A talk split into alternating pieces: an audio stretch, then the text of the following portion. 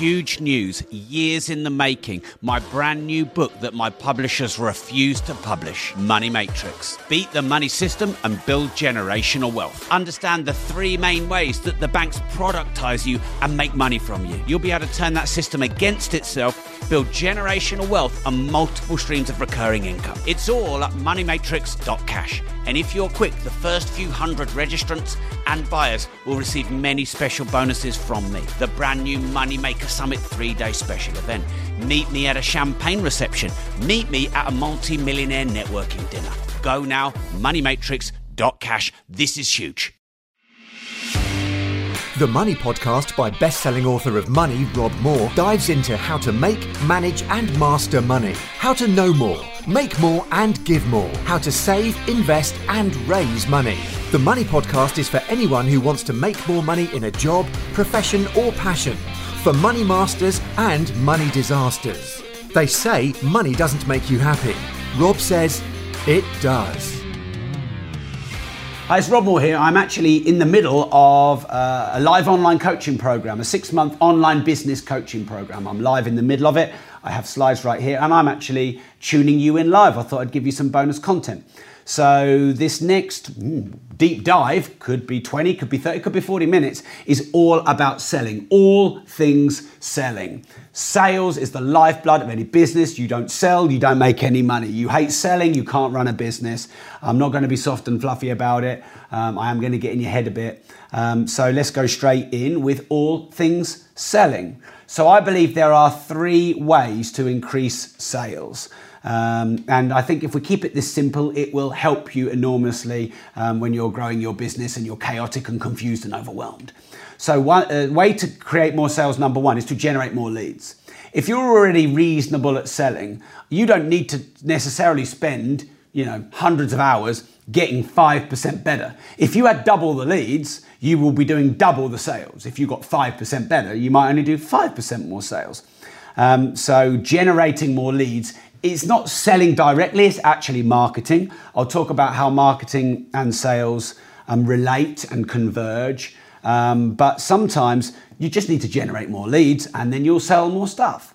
The second way uh, to uh, dramatically increase sales is better conversion of sales. Um, and that's done one of two ways, and I'll talk to you about the third way in a moment. Um, so, uh, the second way in terms of conversion is based on your selling ability. Are you good at selling? Are your online assets, such as your website, your checkout pages, your landing pages, your sales pages, are your your sales team, are your um, you know online engines and apps, all the areas of that have a conversion environment, your um, the opt-in pages, um, your ability to sell when you're selling one to many, maybe as a public speaker or on a webinar or doing podcasts or selling one-to-one in a consultative environment. Are you increasing your selling ability? So many people um, don't, they just don't um, like selling, they don't embrace selling, they don't improve their skills around selling, they're, not, they're just not that good at selling. Uh, and then the third way to increase sales is to improve your product, your service, your offer, the irresistible nature of your offer, the bespoke nature of your offer. Is it really what people want? Is it for the modern times? Does it solve a problem? Does it make people's lives easier, faster, better? Have you revolutionized it? Have you created a version two of it? So I would just like to ask you a question, uh, and that is, um, and you can just put a, a comment below should you choose, um, which area are you good at, and which area are, do you think you should improve? Uh, do you need to improve on generating more leads? Do you need to improve on your selling ability in the conversion environment of your online assets, your physical assets, and you and the sales team as an asset? Or could you improve your offer, your product, the, the, nature of your offer, the bonuses, the irresistibility of it, the scarcity of it, the fear of missing out of it? Now, if you work on all three of those, you're going to dramatically increase your sales. You may be good at one or two, but not the third. You might think you're good at selling, but actually could improve one of those three areas. So, do you need to work on leads, your selling ability, physical or um, human, or improving your product or service. The price point, that's another part of your product or service that could increase the sales. Um, so let me know which ones you're good at and which ones you need to improve. So it's very easy to get distracted doing more of um, what you're already good at um, or not working on what you're not good at and, and spending too much of your time in an area that doesn't give you good return on time invested. Um, I would I would hazard a guess that most people, um, when they're selling, when they run their own business, even if they don't really like selling, they're prepared to give it a go. They're gonna they're gonna um, crack on, aren't they? You're gonna sell um, because you believe in the product and it's your business, and even if you're a bit uncomfortable, you're gonna do it because you got you got to put put um, food on the table. Um, but most people, I think, don't focus enough on generating more leads. Now, when you get to a certain size in business, um, so I have certainly seen this in my company in the last couple of years, um, we've been quite wasteful where we've generated a lot of leads, but even with 15 sales staff, we maybe haven't been able to um, call those leads quick enough, um, get through to those leads by you know calling to them in the right um, at the right time frame on the right phone. Um, you know, like maybe being persistent, being able to call more than once. Um, so if you've got a business already that's got good sales function, how can you use automated dialing to get through quicker? Um, how can you, you know, use um, good um, voicemail scripts so that you can actually get people to respond to your voicemails quicker? How can you get your sales team up from 50 calls a day to 80 calls a day? So sometimes you've actually got the volume, you just haven't got the efficiency. All right, so sales and marketing and how they interact. So marketing is getting people in the shop, and sales is when they're in the shop selling them the product and services you have in the shop. Now, both are important, but without people in the shop, you can't sell anything in the shop. So, um, you know, marketing and generating leads can actually um, supersede sales. If you have a good lead generation system, a good funnel, good conversion environments online and offline in the marketing capacity, you reduce the friction for people to buy, um, then you don't have to do the selling. I sell now about 200,000 books a year, give or take, which I know is not millions a year like Jordan Peterson, but you know, compared to me five years ago, when I might have sold, I don't know, 20,000 a year or something like that, that, that feels pretty good. Now, I wrote those books many years ago, or months ago, if it was starting to get perfect later. And Amazon have a great sales conversion environment, and I don't have to get involved in the selling. So you can automate the selling, um, but you always want to monitor and tweak those conversion environments to make sure there's no friction. Now, I could make three or four times my money selling my books um, on my own websites um, or personally or at events rather than to Amazon. And I could make more money not having a publisher and self publishing. But having a publisher and having Amazon get me global reach. Um, and whilst I might make one third of the money I do if I'm self publishing and not using Amazon, I might sell one tenth of the amount. So I would rather leverage them and have them as the conversion environment so I've got scalability then those books give good value. Then people find my products and services below that, which Amazon and my publisher don't get a cut of, and they don't ask either. And if they did, I would probably say no. Um, so that is like a, a marketing process that creates a sales environment.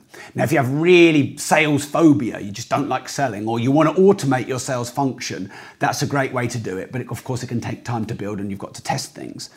Um, really, what marketing should do is generate the leads for sales to convert and close. Um, I got a Tom Ford suit for my wedding, and I went to Tom Ford, and, um, which is in Knightsbridge. And I went just to get a suit, and I ended up buying an extra shirt, which apparently I needed after the ceremony, but for the evening. That was an extra 500 quid. Um, uh, apparently, I needed um, an extra waistcoat. That was another thousand quid. Um, I needed, of course, a pair of shoes because the ones I had didn't match. They were 1500 quid. Uh, and they turned what I thought might be three or four grand into 10 grand.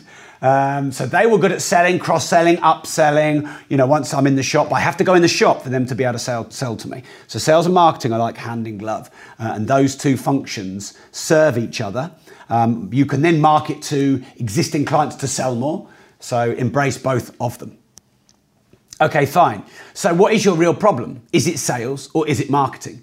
So, why don't you just leave a comment in the thread? Um, is sales or marketing your biggest function? Is it volume of leads, quality of leads? Or is it you've got the volume and the quality, but you haven't got the conversion and you've got those phobias of selling, or you've got sales team that aren't very efficient and effective? They're not closing, um, you know, the sales. You're spending a lot of money on marketing, but not getting the return because uh, uh I think it's wise for you to understand where your problem is. Because, funnily enough, in business, often we just work really hard, dig, dig, dig with our head down and our ass up, not actually looking where we're going. Or, if you're following me from America, our, our ass up.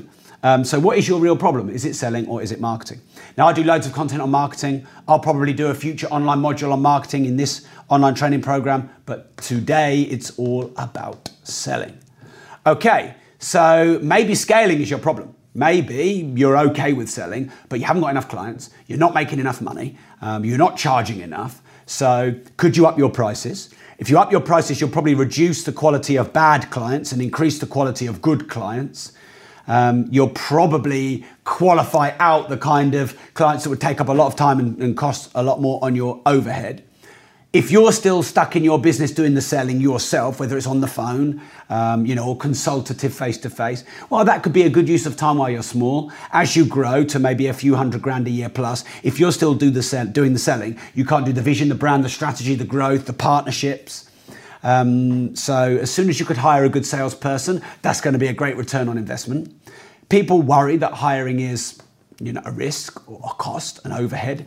Um, but the great thing about hiring salespeople is there's virtually no risk because as long as you make sure that they're, they're targeted, say, two and a half times their salary in income, then they're free. Uh, and if they don't hit that, it's pretty clear to see. And then they're not meeting their basic job criteria, their basic key result area. And then, of course, you can ask them to move on if it's not working.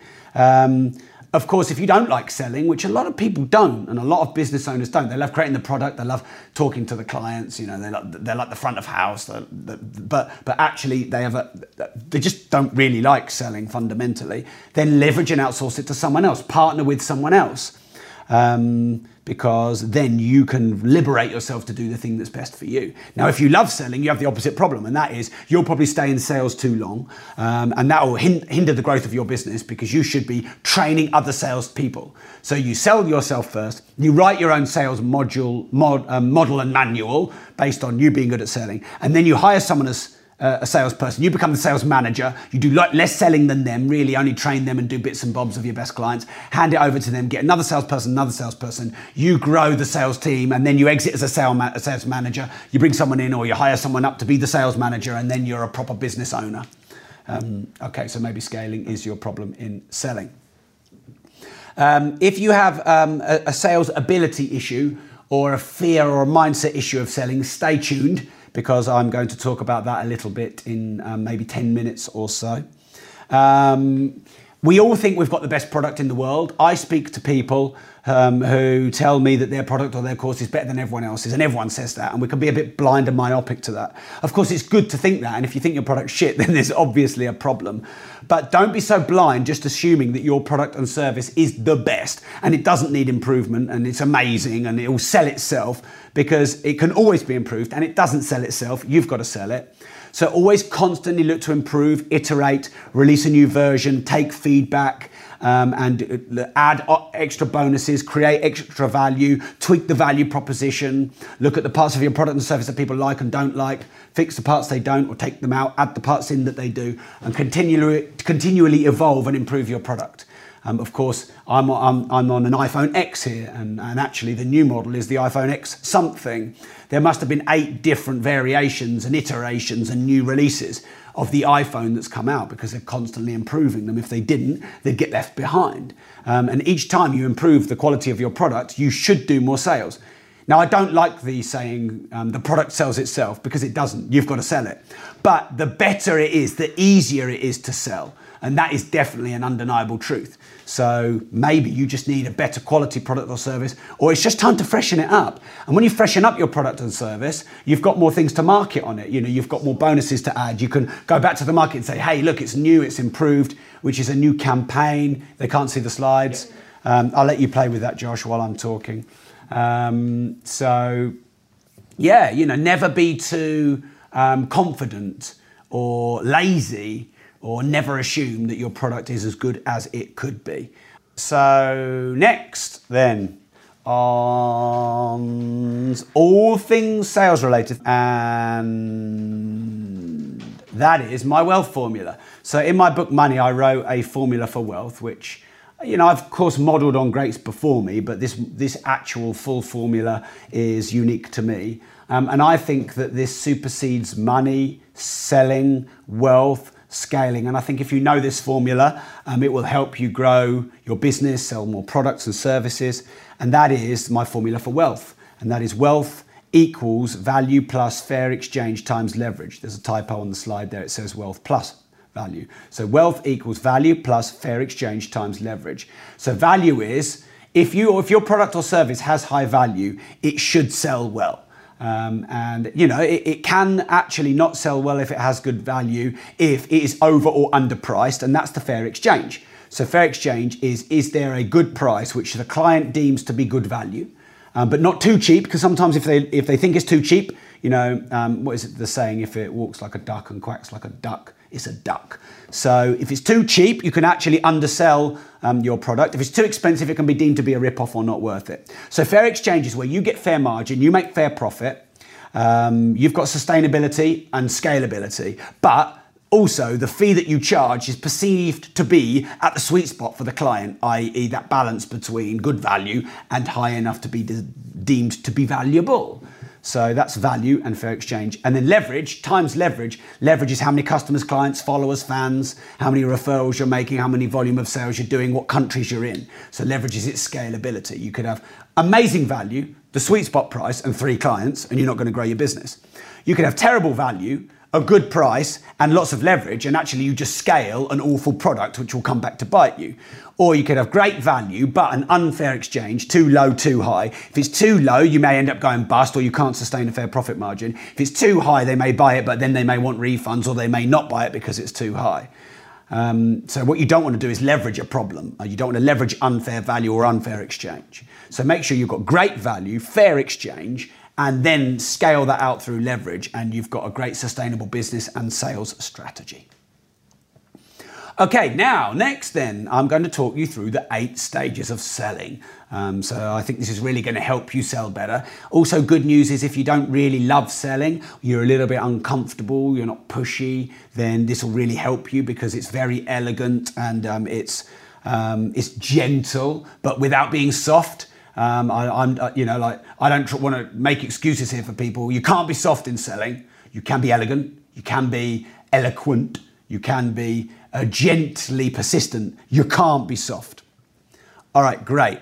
So stage one is to connect and that is to find the client, you know, to get the attention. That is to engage with them, whether it's online or on the phone. It is an introduction or an introduction, as I've written on my slides. Um, so, stage one is finding the client and getting the awareness of you and them through attention, engagement, and some kind of introduction. Sounds obvious, but uh, you know, a lot of times you just don't have enough of that. Stage two then is the building of the rapport, and that is the connection. That's the common ground. That's the rapport. That's the, um, you know, we're starting to like each other. We like the look of you as a business person or as a salesperson. Um, it looks like there's a possible fit.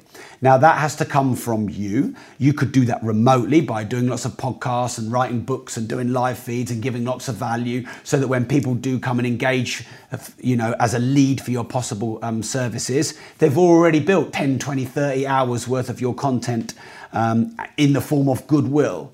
Um, so the more you can do that remotely, or the more you can do that before you're face to face, the better. But of course, if you haven't done that much in your face to face, you might want to do that um, by taking them around the office and um, you know getting them to sit with some of the team, and you know maybe doing a bit of the rapport before you go into the close if you're doing face to face. Okay, stage three then is establishing the need. What's the problem they have? What's the pain they have? What's the desire uh, that they have? What, what do they want solving? That is stage three. Um, and most people don't do this stage because they just go deep into, um, I want to sell you my stuff. Uh, and therefore don't really care about your problems, pains, or needs or desires. Therefore, I'm selling you something you probably don't want, or I'm not honoring or respecting you um, as a client. So you always do that first. Uh, now, the great thing about establishing the need is if you do it well, your clients or your prospects will simply tell you what they need to be sold and then you can sell it back.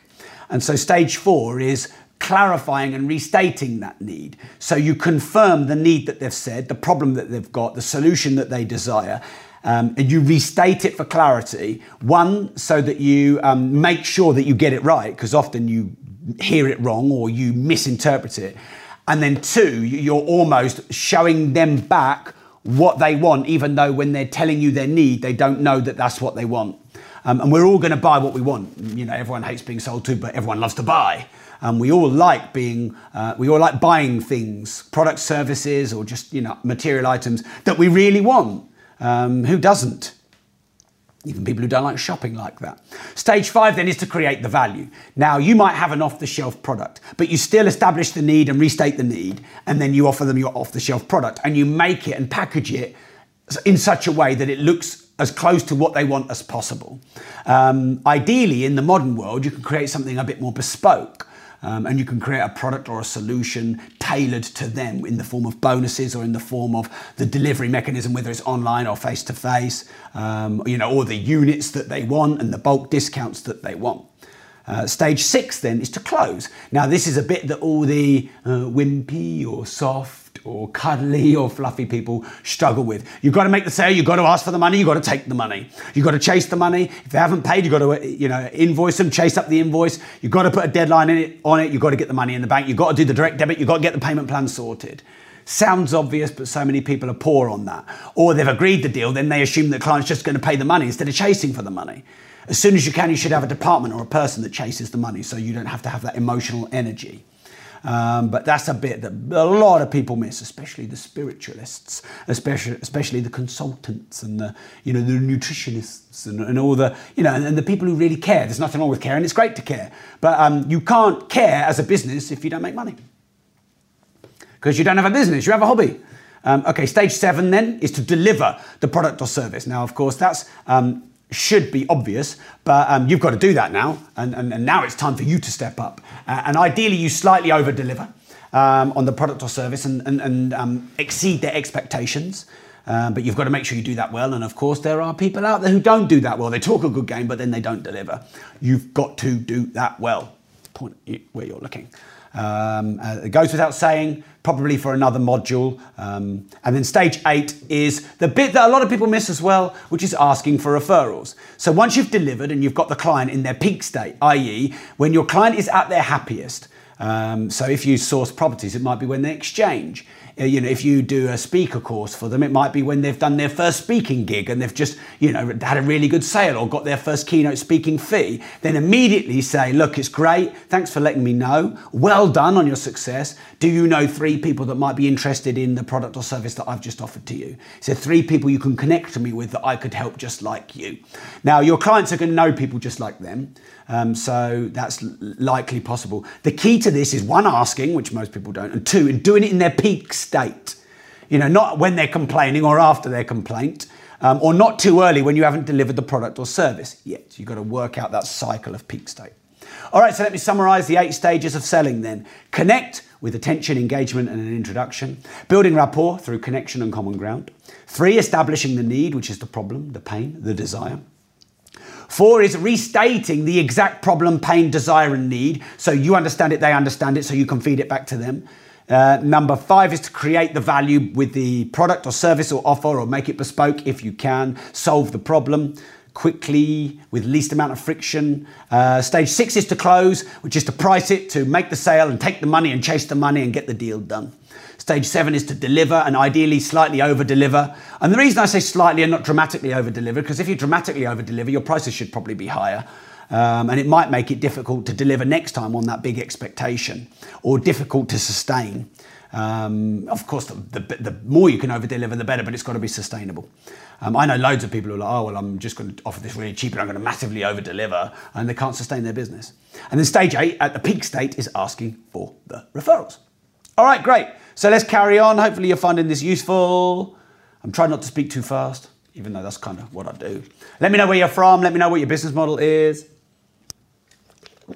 Okay, so next part then in all things selling and sales is the seven to 10 hour rule. Um, so the, the diff- there's a big difference between selling and processing orders. Processing orders is someone who wants to give you money because they've already been pre-qualified, they've got the desire, their problems have been potentially solved, i.e. the product looks like it's going to solve their problems, um, and they're ready to buy. Now, if your marketing can create those leads that are ready to buy, then all you're doing is processing orders. And that's a good thing, by the way, um, because it reduces the friction and you having to do the hard selling. Now, the best way you can turn selling into processing um, is by building the seven to 10 hours into your funnel or into the client journey before the pitch which is them listening to podcasts of yours, watching live feed videos, watching YouTube videos. Maybe you've given them some a lot of content up front, some material to read, some clients to speak to. If you can do all of that before the actual sale, then you're likely to increase the conversion and reduce the friction. This is why I do loads of podcasts, loads of live videos, loads of content, lots of free content.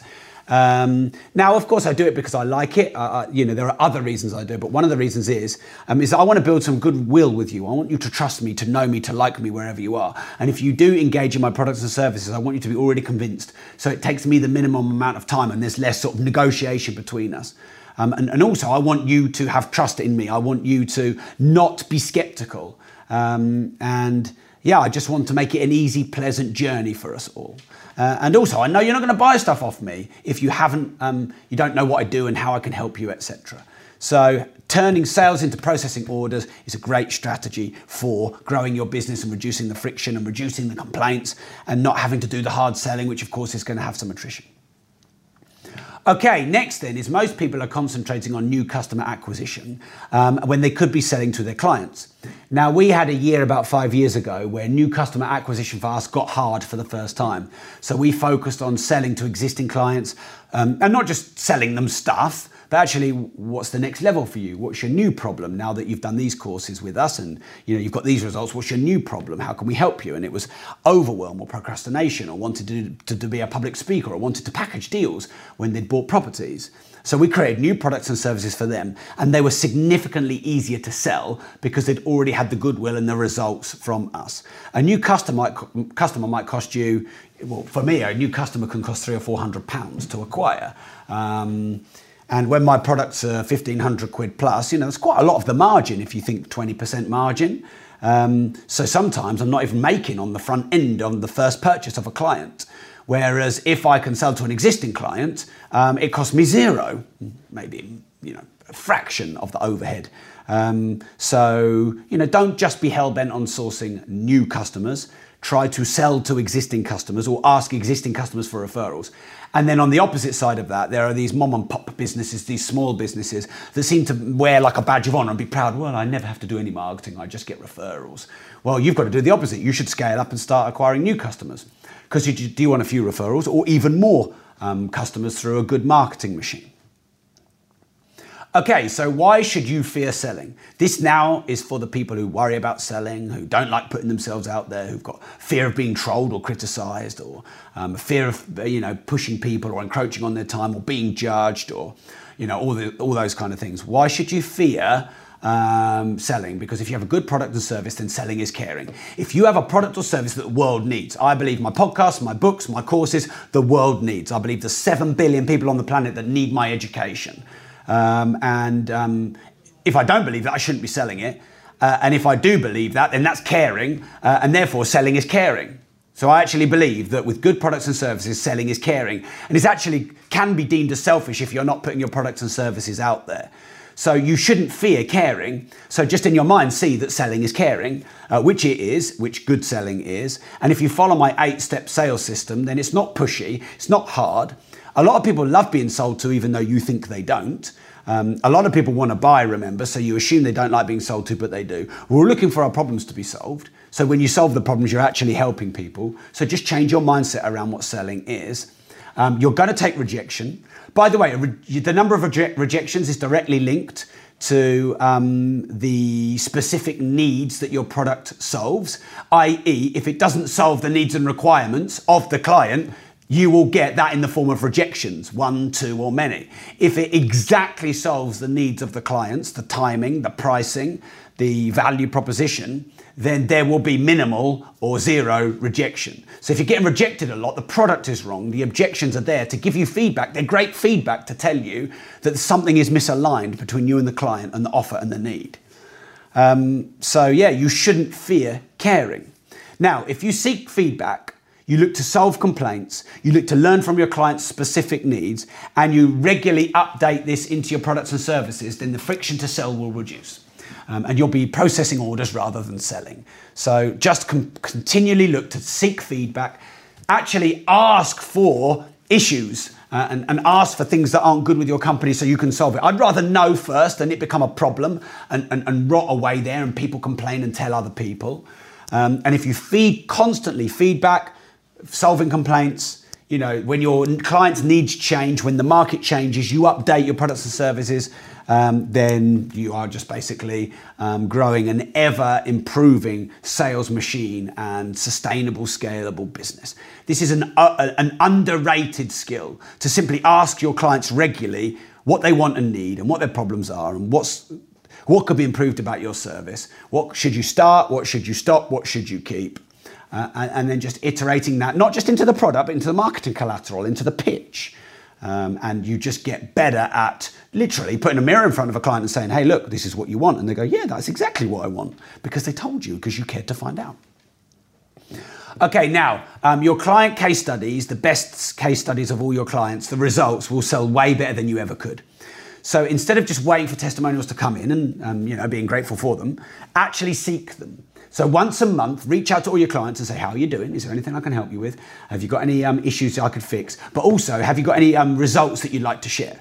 Now, you may get some complaints, fix them, change your product, improve it, improve the sale. But you'll also get, "Yeah, I just bought a property," um, or "Yeah, I just did a deal and made thirty grand," or something like that. Um, and continually seek them out. And then when they let you know about these testimonials, ask them to articulate in their own words um, what they achieved and how you helped. Get some proof from them of that.